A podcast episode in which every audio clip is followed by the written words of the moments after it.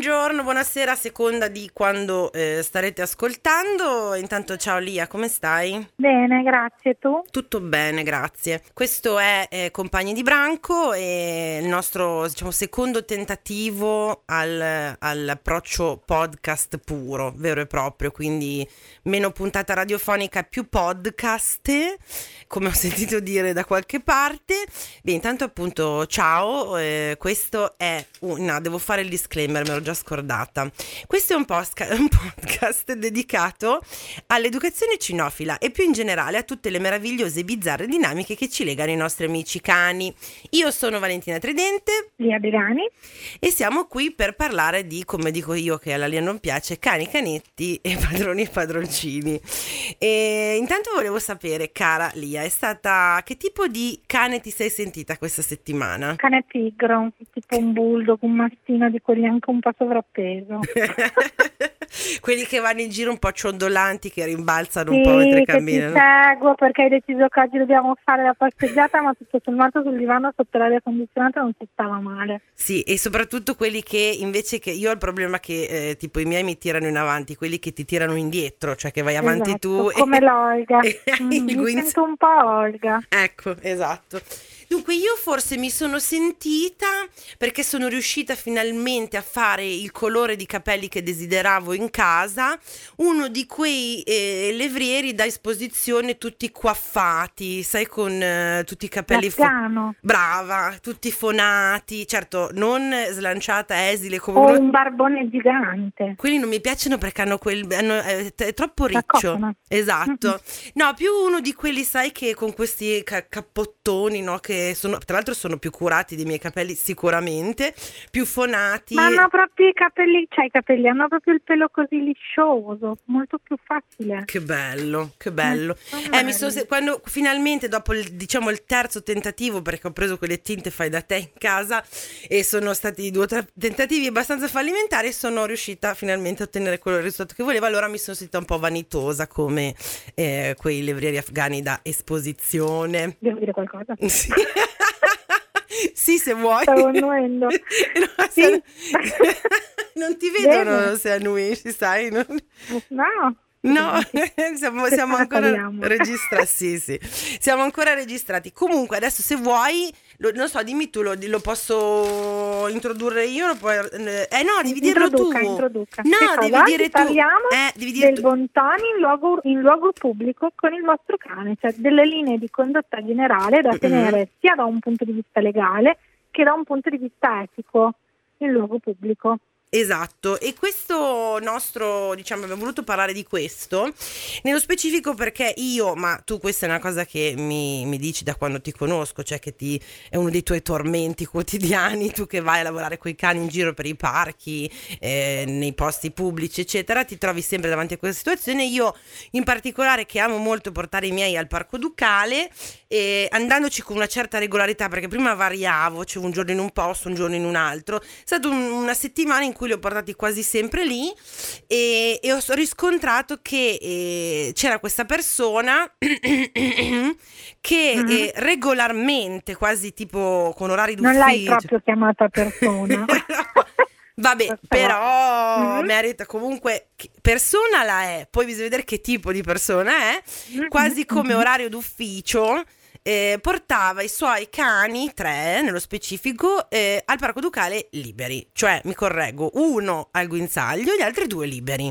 Alla prima volta ho detto, ma insomma si vede che, vabbè, non sa, un po' di ingenuità, un errore così, no, di spensieratezza forse, e poi ho scoperto anche da delle persone che conosco che lavorano insomma lì al chiosco che questa invece è proprio una piaga del Parco Ducale, nel senso che questi suoi 2 cani, per quanto non violenti, per carità, però vanno e creano il caos con tutti gli altri cani che invece passano lì col guinzaglio. All'ennesimo incontro, quindi mi è partito il sangue nel cervello, ho detto vabbè, le dico qualcosa, anche se tu mi hai detto chiama i vigili, ho detto prima ne dico qualcosa e ho detto guarda che bibibababà, e questa qua cosa ha fatto? In tutta risposta mi ha perculato e mi ha detto sì, certo, hai ragione, scusa.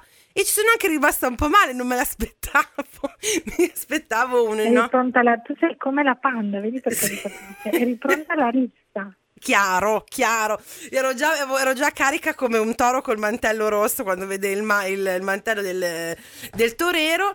Invece questa qua mi ha spiazzato perché mi ha detto no, va bene, ok, scusa, hai ragione tu. E io insistevo anche un po', no, sai perché noi che abbiamo gli altri cani, e lei era già andata via che diceva sì, hai ragione. Quindi sono rimasta lì come una scema. Mi ha interdetto per un paio di minuti, poi sono andata per la mia strada e per puro caso ho visto che in realtà mi aveva perculato, nel senso che si era imboscata in un praticello in mezzo a delle siepi e proprio manco per niente aveva messo il guinzaglio a sti cani. Quindi come una matta che sono, a distanza l'ho perseguitata per tutta la passeggiata dando degli sguardi di odio finché... alla fine di tutto questo giro non ha messo sti benedetti guinzagli, ma proprio appena prima di portarli fuori. Sì, lo sai che non ce li ha messi per te, non te l'ha neanche in nota, sì. No, mai più, cioè appena il giorno dopo sicuramente ha detto quella stronza là. Al pomeriggio. Sì, quella stronza là non c'è, aspetta che ho chiamato i vigili che mi hanno risposto molto gentilmente dicendo sì, manderemo una volante il prima possibile, però... chi lo sa, sai, devi anche beccarla, devono loro, scusami, beccarla in flagrante, quindi da insomma... Ci sono sempre i vigili quando io vado al Parco Ducale, placcagliela e indicagliela, santi Dio. Quel giorno lì ti giuro non c'erano, si vede che erano stati chiamati per qualche altra emergenza. Comunque, da questa cosa che mi frustra ormai da tempo, perché mi lamento sempre con te di questa cosa, è nata appunto l'idea di dare un rinfreschino di memoria ai nostri lettori, ascoltatori, su quali sono proprio le regole base, esatto, sottolineo base. Ma soprattutto quello che stiamo cercando disperatamente di fare da secoli secolorum è sensibilizzare dal punto di vista etico, perché a parte che ho trovato anche persone che se ne fregano di avere un cane un po' impegnativo, ma anche se avete il cane più buono del mondo, il discorso è che potete mettere in difficoltà gli altri, anche il buono dobbiamo farci un discorso, sì, però sì.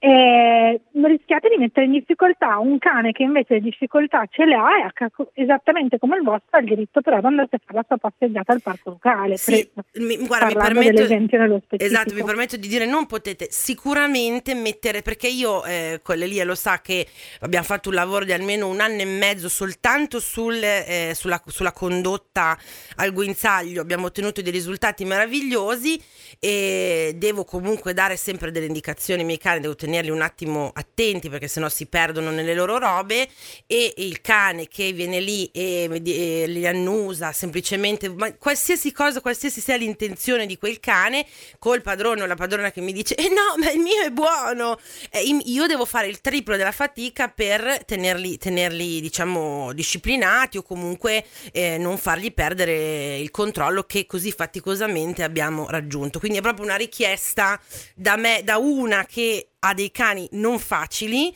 e che ha lavorato un sacco, penso che come me ce ne siano tantissime di persone, forse siamo più noi che quelli che hanno i cani tranquilli che se ne stanno lì e si fanno i fatti loro, perché non è un discorso di voler impedire agli altri di avere la loro libertà di farsi i loro giretti, oppure sai, io capisco che per un padrone avere il cane che ti viene dietro proprio attaccato a te ti dà una grande soddisfazione perché ti fa sentire, ma se fosse così ben venga.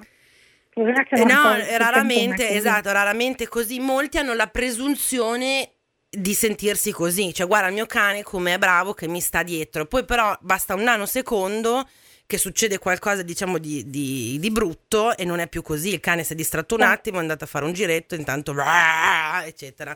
Quindi esatto, nasce da questa nostra esigenza e desiderio di fare un po' di sensibilizzazione, quindi direi di iniziare subito con sull'argomento peggio, le responsabilità. Parliamo a livello ovviamente questo prettamente legislativo, nel senso che nel 2013, precisamente il 6 agosto, è uscita l'ordinanza al Ministero della Salute che regolamenta tutto quello che è la condotta in luogo che deve essere la condotta in luogo pubblico con il cane. In particolar modo, una delle cose che dice questa ordinanza ministeriale, che tra l'altro è stata prorogata nel 2018, quindi è tuttora in vigore, dice che responsabilità del proprietario del cane è la conduzione, il controllo e il benessere del suo cane. Quindi il proprietario del cane deve accertarsi di tenere nel modo corretto il suo cane, quindi di farlo stare bene, di curarlo, di alimentarlo nel modo corretto, di detenerlo nel modo corretto, quindi poi di dopo c'è tutto un discorso di limiti di spazi, box, eccetera, eccetera, che però oggi non ci riguarda. Sì, è molto, molto complesso e dettagliato. Esatto. E un'altra cosa a cui si riferisce è il controllo e la conduzione. E un'altra cosa, soprattutto, a cui si riferisce è la responsabilità e, come dire, riguardo i danni che può arrecare, o alle lesioni che può arrecare il cane. La legge dice che non solo il proprietario ne deve rispondere civilmente, quindi pagando fisicamente i danni con al daneggiato, cash, che a me è successo anche quello, ma soprattutto nei casi più gravi subentra la penale. La penale, brava, quindi sia la multa, ok, quindi la ammenda pecuniaria a carico dello Stato, quindi a carico dello Stato, a favore dello Stato, nel senso che vi danno la multa se è finita processo perché il vostro cane ha morsicato qualcuno mentre era libero o perché ha fatto cadere il biciclettista, ma in più potete anche finire in prigione a seconda ovviamente del danno. E vi assicuro che le multe non sono piccoline. No, Altra cosa è che anche chi detiene provvisoriamente il cane è responsabile in parte insieme al proprietario di quello che fa il cane. Cioè, se la nonna, la sciuramaria, l'amichetta dog sitter vi porta fuori il cane e il cane fa un danno, occhio a portare fuori gli animali degli altri che conoscete poco o niente, perché siete responsabili anche voi se quel cane in quel momento vi fa un danno. Quindi al gabbio poi ci andate voi. Sto scherzando. Più che al gabbio, diciamo che però i danni siete motivo per cui una delle cose che sicuramente ci sentiamo di consigliarvi è una buona assicurazione, perché purtroppo basta anche solo che vi scivoli il guinzaglio di mano nel momento sbagliato per un attimo di distrazione, perché purtroppo sono incidenti che possono capitare. Sì, scappa il cane, corre verso la signora che sta facendo jogging o in bicicletta. Io rincorrerei il gatto che non vi siete accorti che c'era nella siepe attraverso la strada e fa cascare uno in bicicletta. Banalità che sembrano catastrofiche, ma vi assicuro che le abbiamo viste succedere, ok? Quindi occhio, perché siete responsabili. Oltretutto la responsabilità, se voi non eravate a norma di legge, quindi se il cane era libero per intenderci, o se non avevate con voi la museruola piuttosto che, aumenta, ok? Quindi alcune assicurazioni non rispondono se voi non eravate a norma di legge. Quindi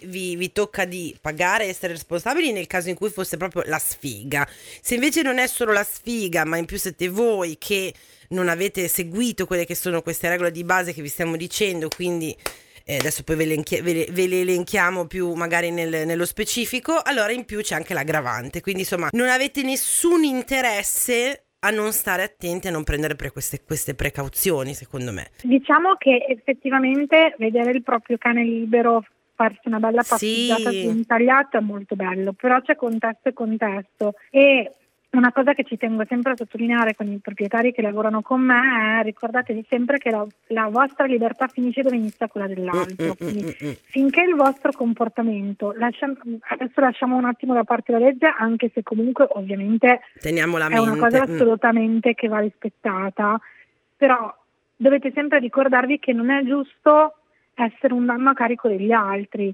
Io, girando tantissimi parchi cittadini, vedo tantissime persone rispettose che raccolgono la cacca, che fanno tutto quello che devono, e poi è frustrante, però soprattutto da chi queste cose le fa, quindi da proprietaria oltre che da educatrice. Sì, perché scusami, non è che stiamo dicendo che è facile, è uno sbatti. Cioè è uno sbatti ricordarsi le cose, i sacchettini, il guinzaglio, tenere il cane, cioè sono tutti piccoli sbatti, non lo neghiamo, però dato che ci sono tante persone che lo fanno, poi quando ci sono quelli che non lo fanno ti girano doppiamente le palle. Ti girano le scatole, perché poi giustamente cominciano ad esserci le persone che i cani non li possono più vedere. E mi piace da dirlo, ma ci sono certe volte che mi viene da darvi ragione. A volte sì, specialmente se sono state vittime di situazioni. Esatto, entreremo nello specifico del perché. No, ma per dirtene una proprio banale che mi è successa l'altro giorno, giretto centro commerciale velocissimo a prendere due cose cose, avevo i cani con me, era un orario assolutamente non di punta, ho detto vabbè, perché c'era caldo in macchina, era quella la mia paura, quindi ho detto li porto con me, c'era anche il mio compagno, e semplicemente vado a fare la pipì in uno dei bagni di questo centro commerciale, e per quanto loro fossero al guinzaglio, assolutamente tenutissimi, fuori dal bagno una signora mi ha detto gentilmente, stava uscendo lei dal suo cubicolo, e la signora uscendo ha fatto una faccia, poverina, che manco avesse visto un fantasma, e mi fa: oddio, ho paura dei cani. Era totalmente suo diritto in quel momento chiedermi gentilmente di allontanarle mentre lei passava, perché aveva paura dei cani. Cioè, io non le ho detto: ah no signora, se ne vada, cioè ha fatto una faccia che mi ha fatto, poverina, una tenerezza, che lei è uscita dal bagno e si è vista sti due cani che erano tranquillissimi, perché erano lì che aspettavano fuori dal bagno, e io ho detto sì signora, non c'è problema, li ho allontanati, lei poi è uscita, grazie, arrivederci. Quello è stato uno scambio in una situazione che poteva essere tra virgolette problematica, nel senso che poi lo sai anche tu come la panda, che se avesse nasato in realtà il luogo pubblico la panda se la lasciano stare, sì, no, se non le vanno accanto no. Lei è però sai, se questa qua si agitava, insomma, in ogni caso era totalmente un suo diritto, cioè non l'ho vissuta come un fastidio, ho detto anzi no signora guardi, mi sposto, così lei va via tranquilla, e poi insomma è andata. Questo per dire come si può, basta poco, brava, come si può convivere civilmente in una società, anche quando ci sono quelli a cui che non necessariamente amano i cani come noi.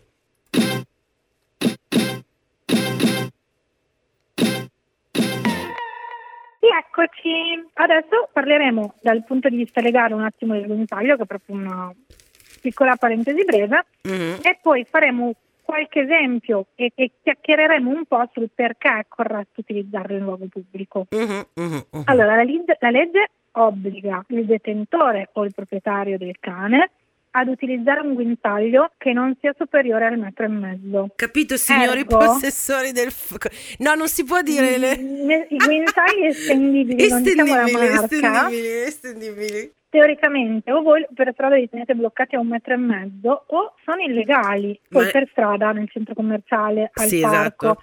Okay. Ma noi lo sappiamo che voi non li tenete, anche la lunghina a rigor di correttezza, giusto. Anche la lunghina in luogo pubblico non è utilizzabile, si dovrebbe sempre condurre il cane a 1,5 metri di guinzaglio. Però noi lo sappiamo che voi possessori di guinzagli estendibili non li bloccate a 1,5 metri, perché se no non li avreste presi, quindi esatto. non cercate di fare furbetti, perché esatto. A parte il fatto che io non sono una particolare stimatrice del guinzaglio estendibile per un sacco di motivi. Uno è perché, avendo solo la maniglia in mano, voi non avete... un attimo, non avete la sensibilità di quello che sta facendo in quel momento il vostro cane, non sapete quanto è lontano, quanto è vicino e quanto velocemente si sta andando e verso chi o che cosa, primo. Esatto. Secondo, perché li trovo poco sicuri, perché essendo una roba meccanica si può rompere da un momento all'altro, chiaro. Si rompe nel momento sbagliato il vostro cane, specialmente con dei cani di un peso diciamo superiore ai 5 kg.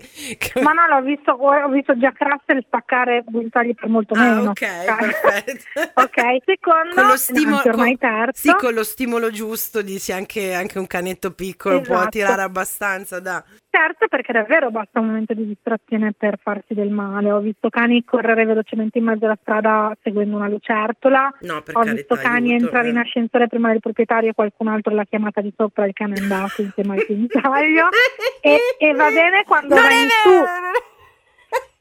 Non ridere. Non fa ridere, Valentina, non fa ridere. Valentina! Non fa ridere, hai ragione. E va ancora bene quando il coso va in su e magari si spacca, perché se gli fa male e il cane rimane impiccato perché va in giù. No, dai, ecco, adesso non mi fa più ridere. Non mi fa più ridere, è brutto. Quindi non siamo delle società. E poi, anche dal punto di vista educativo, il fatto che il cane abbia sempre il guinzaglio in tensione, perché sta benedetta molla lo tiene sempre in tensione, insegna fondamentalmente al cane a tirare la guinzaglio, e poi è come se facessimo una passeggiata separati, cioè lui è per i cavoli suoi, io sono per i cavoli miei, non ho bisogno di tenerlo d'occhio perché è teoricamente legato, E la cosa che vedo 90 su 100 è il cane beante e il proprietario che si fa i fatti suoi. Non è una generalizzazione, però lo vedo spesso. Sì, e soprattutto nell'esperienza che ho avuto io, il controllo del guinzaglio, anche proprio a livello di, cioè, che tu familiarizzi con, che acquisisci una certa sensibilità, esatto, ai movimenti del cane col guinzaglio, quindi sa regolarti poi con movimenti di polso, tutta una serie di cose, è una parte integrante della passeggiata che fai con lui, qui lo riesci a tenere controllato, cioè, c'è quella vocale, poi c'è quella invece un po' più fisica. Poi, esatto, e poi soprattutto c'è un discorso di collaborazione, cioè ci diciamo cose, facciamo cose insieme, ci fermiamo insieme ad annusare, è sì, un po' più fare gruppo, cioè annusare nel senso che lui annusa e tu stai lì a dire non figo questa cosa. No, perché se mi dici che mi devo chinare anch'io lo faccio. Prova, se riesci a capirci qualcosa, guarda. Lo sai che io mi fido ciecamente di quello che tu mi dici, potrei chinarmi anch'io. Sarebbe tra l'altro interessante perché me lo chiedo spesso che cosa cavolo staranno annusando. Esatto. Però sì, molto importante, quindi attenzione alle lunghezze, a questo benedetto guinzaglio estendibile che a noi personalmente non ci piace, e poi sì, quella frase che io che dicevo anche prima che adoro è no ma il mio cane è buono, non è quello il punto, nel senso che… veniamo allo sguinzagliato. Lo sguinzagliato. Allora, ovviamente la legge dice che non si fa. No! Ci sono le aree cani, che noi non amiamo neanche quelle che sono un po' acide nella puntata di oggi, però se avete il cane del vostro amico che conoscete alla perfezione, i vostri cani stanno bene insieme, c'è una bella serenità, una bella empatia… Andiamo un attimo in area cani e li sguinzagliamo, oppure ci sono contesti e contesti. Certo. Okay, quindi... Siete in ritiro spirituale sull'Himalaya, non c'è un'anima viva nel raggio di 150 chilometri? Ok, allora, anche se non avete la certezza, però lì possiamo quasi concedervelo. Esatto, avete un cane soldato che vi ascolta, ha uno schiocco di dita e siete certi del 100% di questo?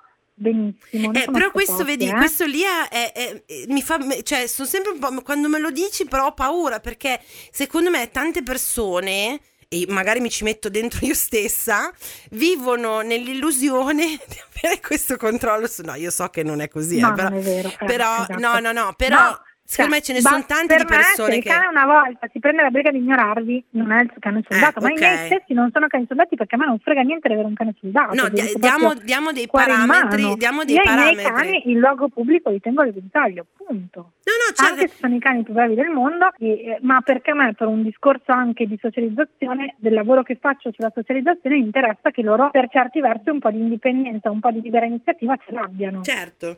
No, okay, era più per dare un parametro a chi ascolta e dice esatto, per me, no, il mio cane mi dà retta, attenzione, mi dà retta vuol dire che proprio al primo comando, al primo richiamo, a qualsiasi cenno vostro, lui è focalizzato al 100% su di voi, ed è molto difficile, diciamocelo tra l'altro. Ed è molto difficile, generalmente quelli che lo fanno a volte hanno qualche difficoltà di insicurezza, però comunque rimane il fatto che il limite è non essere dannoso neanche emotivamente e neanche stressare vagamente qualcun altro. Certo, okay? Certo. Nel senso che a me ad esempio è capitato un milione di volte, facendo la mia professione, andando effettivamente in giro con proprietari con cani anche difficili o anche semplicemente timidi, di ritrovarmi a dover recuperare i danni lasciati dal cane arrivato nel momento sbagliato, nel posto sbagliato, nel modo sbagliato, perché il vostro cane può anche non arrivare a aggredire, ma basta che arrivi un po' più assertivo su un cane che già è chiuso, e io ci metto una settimana, magari un mese per riaprirlo col cane, se mi va molto molto bene. Ma poi, cioè, pensate a uno spazio pubblico in cui ci siete voi che vi fate un giretto, pensate se non ci fossero quelle, diciamo, infrastrutture sociali, di costumi che ci sono nelle persone, almeno quelle normali, civili, civilizzate, in cui uno può venire lì a rompervi le palle a caso sempre. Magari c'è il giorno che vi fa piacere se uno vi saluta, ma c'è il giorno che invece assolutamente non volete parlare con nessuno, c'è il giorno che volete andare dritti per la vostra strada, più o meno vale così anche per loro. Magari non è detto che l'altro cane sia aggressivo e vuole semplicemente salutare, ma il vostro magari in quel momento lì proprio non ne ha voglia zero, e quindi no. E poi vi ricordo anche che ci sono razze che nascono per non dover socializzare. Esatto. Vedi le razze da guardia, le razze da da protezione. Che fanno lo stesso le passeggiatine, hanno diritto di fare. Hanno assolutamente diritto di e devono farlo, perché se gliela neghiamo diventano dei killer e hanno ragione. Quindi evitiamocelo, grazie. Okay? Quindi, e senza considerare poi, giustamente come dicevi tu prima, che ci può essere anche quello che effettivamente ha paura del cane. Una volta, una cosa che io ho trovato agghiacciante da proprietaria e da educatrice, ero in un parco cittadino, c'era una persona che faceva jogging, i cani erano liberi fuori dall'area cane e 2 o 3 sono messi a rincorrere una persona che faceva jogging cercando di morsicarla. No, ragazzi, allora, se questa domani viene col mitra, c'ha ragione. Scusate, ma non è giusto che io, chiunque, non abbia il diritto di andare in un parco serena perché il tuo cane hai deciso che debba stare libero e deve poter rincorrere, perché poi quando questo ci ha avuto da dire l'hanno pure insultato, poveretto. Sì, esatto, ci sono quei pochi che danno un cattivo nome a tutti, poi, che sono quelli lì che non hanno un minimo, cioè lo dico io, ma anche la Lia, che voglio dire, se c'è una persona che ha fatto dei cani la sua vita, il suo lavoro, la sua passione, la mia lotta, perché io sono stata tra quelle che hanno lottato per permettere agli altri di potersi portare il cane ovunque. Quindi non è questione di mancanza di empatia o di amore per loro, è semplicemente che secondo me nell'essere più lungimiranti si ottengono molte più cose, quindi molti più spazi, molto più apertura, molta più possibilità di fare le cose con i nostri amici cani senza dare fastidio a nessuno. Poi, c'è stata anche una volta in cui ho lanciato questa immagine sui social e una mia cliente si è risentita e mi ha detto: sì, ma ho capito, ma se uno vuole insegnare al cane a rispondere al richiamo, come fa? Ci vuole un po' di pazienza anche da parte degli altri. Ma devi farlo nel parco pubblico, di insegnare il richiamo? Contesto, nel parco pubblico con un cane che si sa comportare ci vai quando si sa da comportare. Ti provi a insegnare il richiamo al ristorante, capito? Ti voglio insegnare. Poi, la cosa che mi lascia sempre un po' perplessa è il grido di: ma tanto il mio è piccolo, ma tanto il mio è grande. No, quelle lì sono le frasi. Considerate che legalmente, se il mio cane al guinzaglio fa male al vostro che mi arriva contro da libero, io per la legge ho ragione. Se il mio cane ok, giusto, se il mio cane sì. Quindi se il vostro piccoletto viene a salutare il dog del Bordeaux della Lia, che non lo farebbe mai, però il canone di 40 kg che gli dà un morsettino perché il canetto gli ha dato fastidio.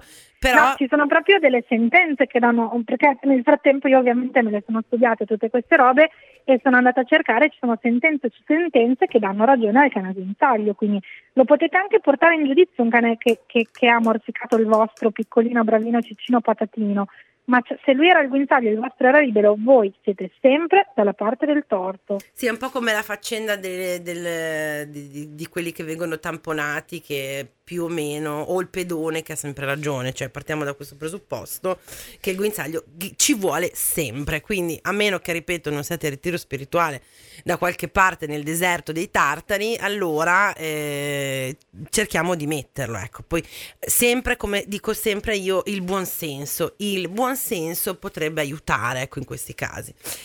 E abbiamo finito col guinzaglio, cara Lia, o vogliamo dire qualcos'altro? No, direi che abbiamo finito. Bon.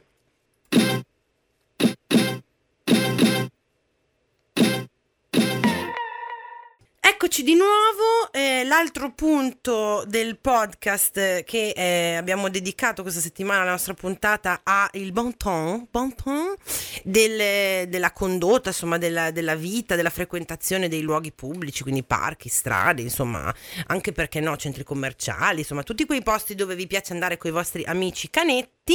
Abbiamo visto quindi la responsabilità legale, che è un aspetto sicuramente importante, il famoso, insomma abbiamo parlato direi ampiamente del guinzaglio, che è una cosa molto importante, e poi c'è la grande incompresa, ovvero la museruola, poverina, la grande incompresa, perché ha questa nomea e questo stigma, quando in realtà può essere uno strumento assolutamente utile. Tipo la maschera di ferro con una vita Esatto. Allora, ritorniamo alla parentesi legale.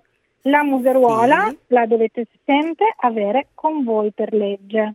Ovviamente deve essere una museruola indossabile dal vostro cane, quindi non prendete la museruola del pincher se avete il Rottweiler e viceversa. Neanche una museruola, come si dice, in miniatura, giusto per farla vedere così ce l'ho. Esatto, come portachiavi, esatto. Perché se un pubblico ufficiale vi ferma e vi chiede di farlo indossare al cane perché ritiene che in quel momento sia di pubblica utilità il fatto che il vostro cane indossi la museruola, voi dovete averla con voi. Sempre. Detto ciò, apro la parentesi.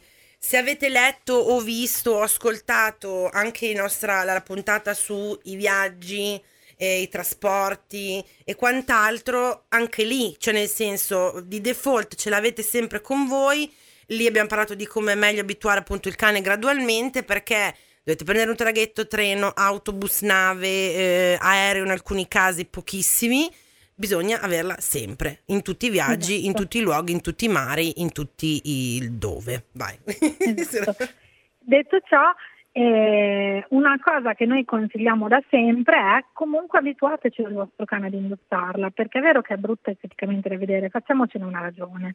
Cioè, se voi gliela presentate nel modo corretto, per il cane è uno strumento esattamente come uno strumento il collare, e se ci fate caso, i cani la prima volta che indossano il collare sembra che gli abbiate messo la corona di spine di Gesù Cristo, ok?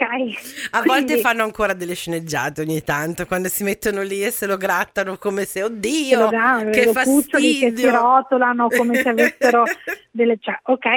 E idem la museruola, è semplicemente uno strumento, smettiamola per cortesia di demonizzarlo, perché può essere molto utile, ribadisco, anche con i cani in difficoltà, perché ricordiamocelo che anche l'educatore vi vuole bene, ci tiene i cani, però non è lì per farsi massacrare. Quindi, se il cane ha delle questo mi sembra che lo portano, un messaggio personale da parte tua, vi prego, ad aggressività molto molto forti. Se il cane sa usare la museruola possiamo lavorare tutti in sicurezza, ad esempio, oppure appunto se dobbiamo entrare in un centro commerciale, che vi ricordo che tendenzialmente il centro commerciale avrebbe l'obbligo della museruola, poi che per scopi commerciali nessuno ve lo chieda, ma davanti c'è sempre l'adesivino, la scrittina. Esatto, quindi se trovate il rompiballe di turno che vi chiede di fargliela indossare, tecnicamente avrebbe ragione lui. Quindi almeno abbiatecela dietro. Abbiatecela dietro, e poi non si dice in italiano abbiatecela dietro. Abbiatela con voi, abbiatela con voi. E mi sono persa. Se il cane la sa indossare serenamente, gli fate un favore, in realtà vi sembrerà stressante all'inizio. Tra l'altro l'aneddoto del giorno riguardante la museruola è che io sono iscritta ad un gruppo su Facebook che non nominerò, è un gruppo privato, però dove ci sono tutta una serie di proprietari un po' criticoni. E quindi è successo oggi che una ragazza ha ripostato il post di uno che diceva: ah, ma che bello, siamo contenti anche se è stato un percorso difficile di aver adottato il nostro levriero, l'amiamo tanto, e c'è la foto di lui con la compagna con il levriero per strada con la museruola. Sotto si è scatenato l'inferno, siete delle persone orribili, insulti. Ragazzi, il cane era serenissimo, non aveva nessun problema. Ma qual è il problema? Cioè, davvero io non riesco a capire. Voglio dire, come l'uomo porta gli occhiali? Abbiamo indossato la mascherina fino a 10 giorni fa. Indossare tuttora. Ma infatti la bambina a un bel giorno si deve abituare a indossare il reggiseno perché a volte è più comodo, perché su quello sono contraria, non dovremmo essere obbligate a indossare il reggiseno. Testa libera? In teoria sì, è una convenzione sociale che non aiuta nessuno, cioè l'abbiamo fatto per convenzione sociale, gioia mia, fallo con la mia taglia. Vabbè, parentesi. Sì, no, che sia una scelta però, ok? Adesso questa è una parentesi, sì, certo, che però, però come noi ci abituiamo a certi tipi di costrizioni che all'inizio sono decisamente fastidiose, come la mutanda per il bambino, cioè mia figlia le prime volte tutti nudi. Esatto, cioè sarebbe molto bello poter vivere come le scimmie, come si può dire, ma abbiamo scelto delle regole di rigore sociale che vanno rispettate, ok? E come noi ci adattiamo a certe regole di rigore sociale, se la cosa viene presentata serenamente, è ovvio che non puoi mettere al cane la museruola la prima volta che vai in un centro commerciale se non l'ha mai vista prima, gli scoppia il cuore, poveretto, perché si sente disarmato in un posto circondato con le porte scorrevoli, la gente che passa, il carrello, quello forse è un po' eccessivo, ma se glielo presenti nella passeggiata in campagna, te la faccio conoscere con un po' di calma, eccetera, eccetera, eccetera, sarà meno trauma, esatto. Se comunque, okay, cioè, bisogna viverla, secondo me, più come un ausilio. Allora, il cane non ha tutte le possibilità, le modalità di espressione e di comunicazione che abbiamo noi, ha le sue che, tra virgolette, sono, anche se sono tantissime, in realtà sono limitate, dato che purtroppo una di queste è appunto la bocca, perché non hanno le... sicuro che fa male quando bocca, esatto. Ho provato, fa male, quindi se come ci mettiamo in condizione di non potersi esprimere con quella, poi c'è anche più facilità che imparino ad esprimersi con delle altre cose del loro corpo, delle altre modalità, esatto, con un certo percorso. E anche a volte un modo esatto per tornare indietro da determinate dinamiche, perché il cane esatto, è molto abituato ad utilizzare la bocca allo scopo di subito allontanare, per dire qualsiasi cosa, esatto, perché magari prima tutti gli altri segnali sono stati ignorati. È vero si che trova si trova faticare, però è altrettanto vero che un cane che morde poi nessuno lo vuole, nessuno lo porta da nessuna parte. E crea problemi per primi a voi, proprio questo, voi esatto, proprietari. Quindi lo costringe o la costringe a trovare degli altri modi di comunicare il suo disagio, il suo fastidio. Esatto. Vai. Un'altra cosa che vi invitiamo a fare è, se uno per qualche motivo ha la necessità invece di farla indossare al suo cane, non vi permettete, qua ci tengo ad essere un po' pesante con i termini, di giudicare se non conoscete la storia del cane, perché magari emotivamente per quel proprietario è già faticoso dover fare questo passo. Questa è una cosa molto, molto esatto, delicata. Abbiamo davanti esatto 1,5 milioni di esempi, ma ci sono cani che effettivamente davvero rappresentano un pericolo per l'incolumità pubblica. E tu proprietario li ami tantissimo, vorresti che potessero avere una vita normale come tutti gli altri cani, vorresti portarli magari a fare i loro giretti, vivi già una frustrazione interiore profondissima per questo fatto. Esatto, poi poveretti anche loro da qualche parte devono partire, esatto, però è ovvio che devono partire in sicurezza, perché ci sono cani esatto, che in poco possono fare danni molto grossi. Quindi, okay, e soprattutto, se campar 100 anni vuoi, come dice mia nonna, fatti sempre i fatti tuoi. Non è la vostra opinione riguardo all'estetica, oppure alla portabilità, o a quanto sia necessaria la museruola del cane di un'altra persona, non è necessariamente sempre richiesta, ecco, diciamo.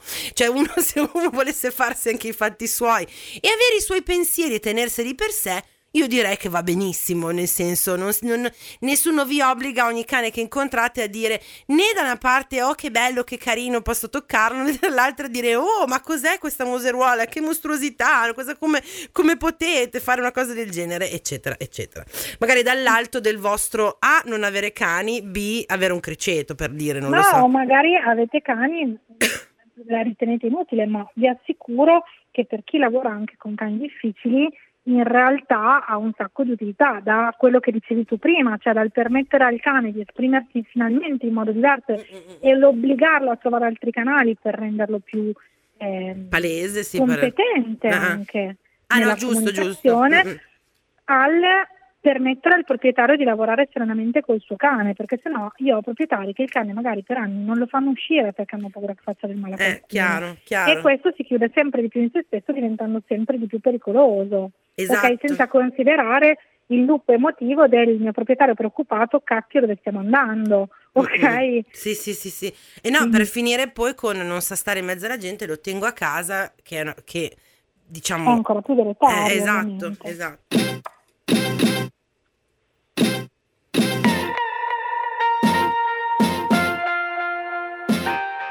Quindi, oltre alle regole, diciamo quelle di cui abbiamo parlato, che siamo sicuramente più moralmente non complicate, però di un certo spessore, se vogliamo, perché non è esclusivamente un discorso di robe pratiche, anche ragioniamo un po' sul perché facciamo questo, facciamo quell'altro.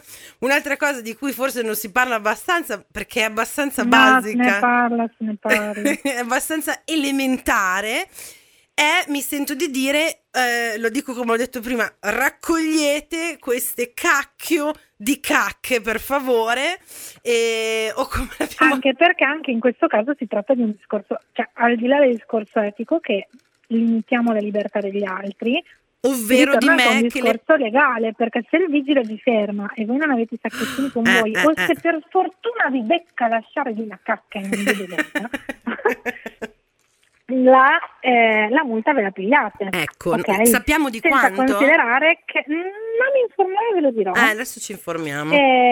Senza considerare che per Diana i parchi cittadini sono pieni. Altra obiezione tipo sì, che mi sento fare è sì, ma le aree giochi dei bambini sono piene di cartacce, oppure vicino alle panchine trovo perfino le alette di pollo. E le quindi se gli altri sono dei capponi, lo dobbiamo essere anche noi. Io ne ho trovate parecchie. Le alette di pollo, ma che è molto le alette specifico. Di pollo, i cartoni della pizza. Ah, ok, diciamo il fast food. Di birra, ok, sì. Ok, fast food a portata di mano. Quindi, okay. Se gli altri sono dei cafoni, cacchio, pensiamo a cercare di cambiare le cose invece che a fare peggio degli altri. Sì, no, esatto, non è una scusa, non è lui ha fatto così, allora posso farlo anch'io. A parte che davvero se c'è una chance, cioè se ci sono una chance su tre che io pesti una merda, la pesto sicuro, quindi no, ma pensate pieno, a me, veramente ragazzi, pensate a me. Lo so. Sta pieno. Anche le aree nelle aree cani. Esatto, dovete raccogliere nelle aree cani. Anche nelle aree cani, ragazzi, non è che non solo per strada, anche sull'angolino intorno all'albero, sulla cornicetta dell'albero di fianco al marciapiede, la dovete raccogliere al margine della via, anche se è una via di campagna. Cioè, attenzione, solito discorso: se siete in ritiro spirituale sulle Ande e c'è questa natura incontaminata, ma a parte che anche nel ritiro spirituale sulle Ande c'è un discorso sanitario di mezzo, cioè il vostro amico a quattro zampe può essere portatore sano di un parassita banalissimo, che può essere portato in giro dall'insetto e su un immunodepresso fare un danno pazzesco. Le chinococcose è un esempio di questo. Ecco, quindi se andate su parassiti, il verme solitario, se andate nelle Ande, non lasciate la cacca nelle Ande. Santo cielo. No, perché io allora, ok, il discorso qual è? La biodegradabilità, perché alcune persone dicono questa cosa, cacca è naturale, si biodegrada, ok, però una cosa è se c'è una cacca in una superficie di non so 300 km quadrati, magari ci mette quel tot tempo a biodegradarsi e va bene, un'altra se ce ne sono 100. Ma poi comunque se siamo in un luogo pubblico, anche se ce n'è una e la pesto, non mi piace, non ho voglia di grazie, esatto. No grazie, okay. No grazie, siamo sempre lì. Quindi cerchiamo, il discorso è: vogliamo poter portare il nostro cane ovunque, vogliamo che il nostro cane abbia il diritto di vivere felice insieme a noi. Dobbiamo stare attenti a non violare i diritti degli altri, perché sennò giustamente il non amante dei cani, che ha diritto di esistere esattamente come noi, si stufa e vi fa la guerra, e se il giorno che la vince, perché anche il sindaco, per dire, è stufo di trovare le merde del vostro cane in giro, esatto, cioè non ci conviene, okay, irritare ulteriormente le autorità. Considerare che anche al proprietario tipo che invece si sbatte e raccoglie la cacca è stressante dover pestare la cacca del vostro cane, o deve stare attento a dove mette i piedi il bambino di turno, o a anche scivolarci sopra, perché ci si brisa sulle cacche, vi dirò. Come sì. Ecco. Confermo, è già capitato anche a me.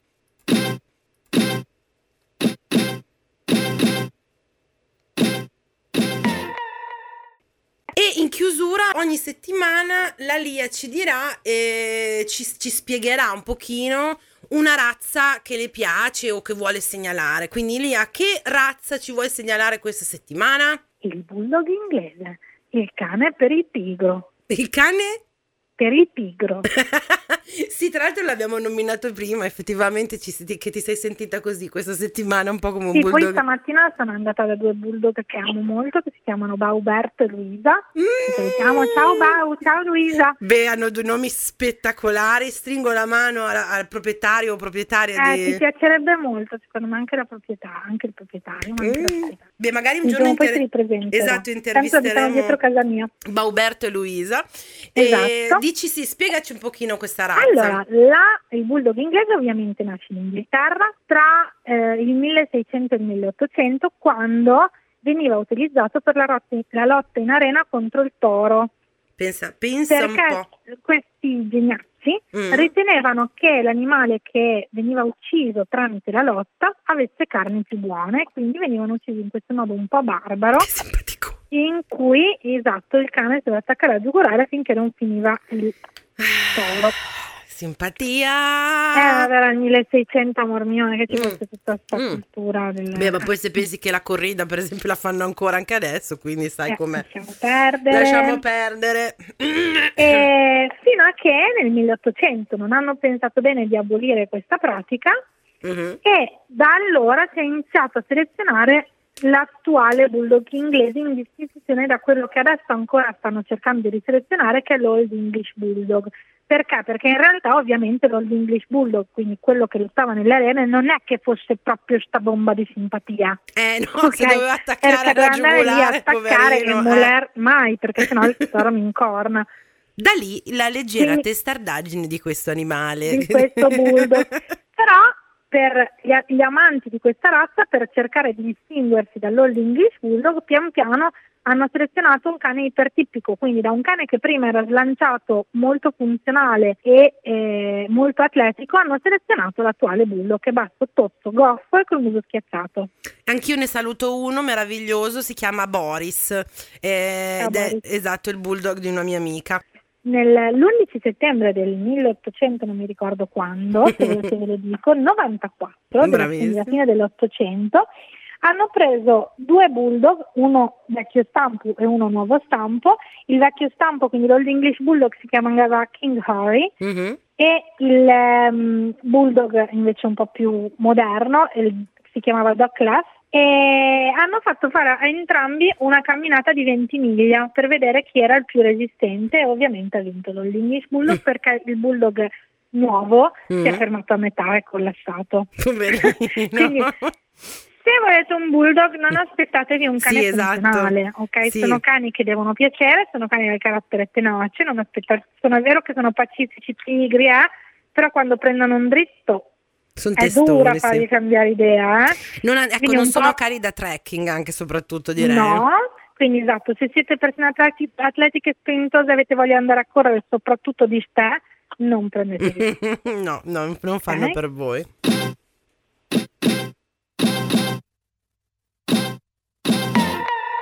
Ora passiamo all'adozione della settimana e vi parliamo di Ulisse, che è un meticetto di cane da pastore da condotta, che ha 4 anni e si deve allontanare ai noi dalla sua attuale famiglia perché c'è un problema di incompatibilità di caratteri all'interno del branco abbastanza impegnativi, anche perché è un branco composto da soli maschi.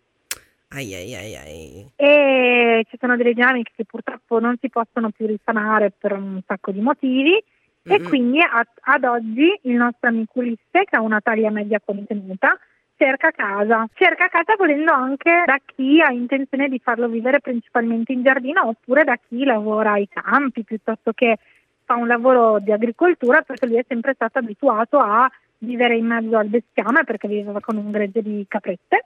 E quindi è un cane adatto anche a questo tipo di abitudine, ecco. Ma lavorava con le caprette? Sì, lavorava, conduceva proprio. Quindi se si vuol fare un po' la spola casa giardino, sarebbe il cane perfetto, molto simpatico, vivacetto, ma può essere un cane anche adatto per lavorarci, se qualcuno è appassionato di agility o di orari obedience, è un cane che si presta al lavoro intellettivo. Ok, perfetto. Quindi abbiamo fatto sia la razza che... il numero di telefono. Ah, giusto, brava. Se volete adottarlo potete o contattare me attraverso i social oppure contattare Sara Lisignoli al suo numero di telefono che è 347-2836-796. Perfetto, così abbiamo fatto, così la Lia ci ha raccontato sia la razza della settimana che ci voleva presentare, che l'adozione del cuore. Direi che siamo arrivati in chiusura e per chiudere, appunto, come facciamo sempre anche con il nostro articolo, il pensiero è di A.A. Milne, che è poi l'ideatore di Winnie the Pooh, po' di meno che ha detto una frase secondo me molto carina, ovvero: alcune persone parlano con gli animali, poche persone però li ascoltano.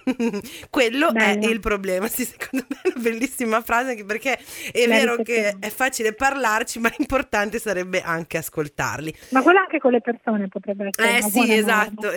esatto. Noi comunque dunque vi diamo appuntamento la settimana prossima, come sempre, con l'articolo che col podcast. Esatto, sia l'articolo che col podcast.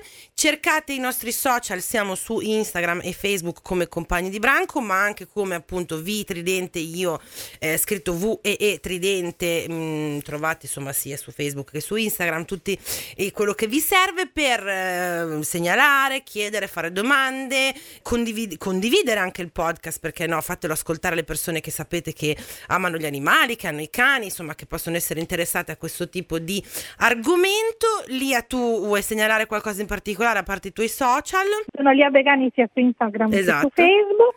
E la nostra mail è... trovate come Compagni di Branco sia su Instagram che su Facebook, e la nostra mail di Compagni di Branco è compagni di branco@gmail.com. Perfetto, mandateci anche le foto dei vostri animali che leggono la anche suggerimenti di argomenti. Ah sì no? Sì, certo, perché no, assolutamente.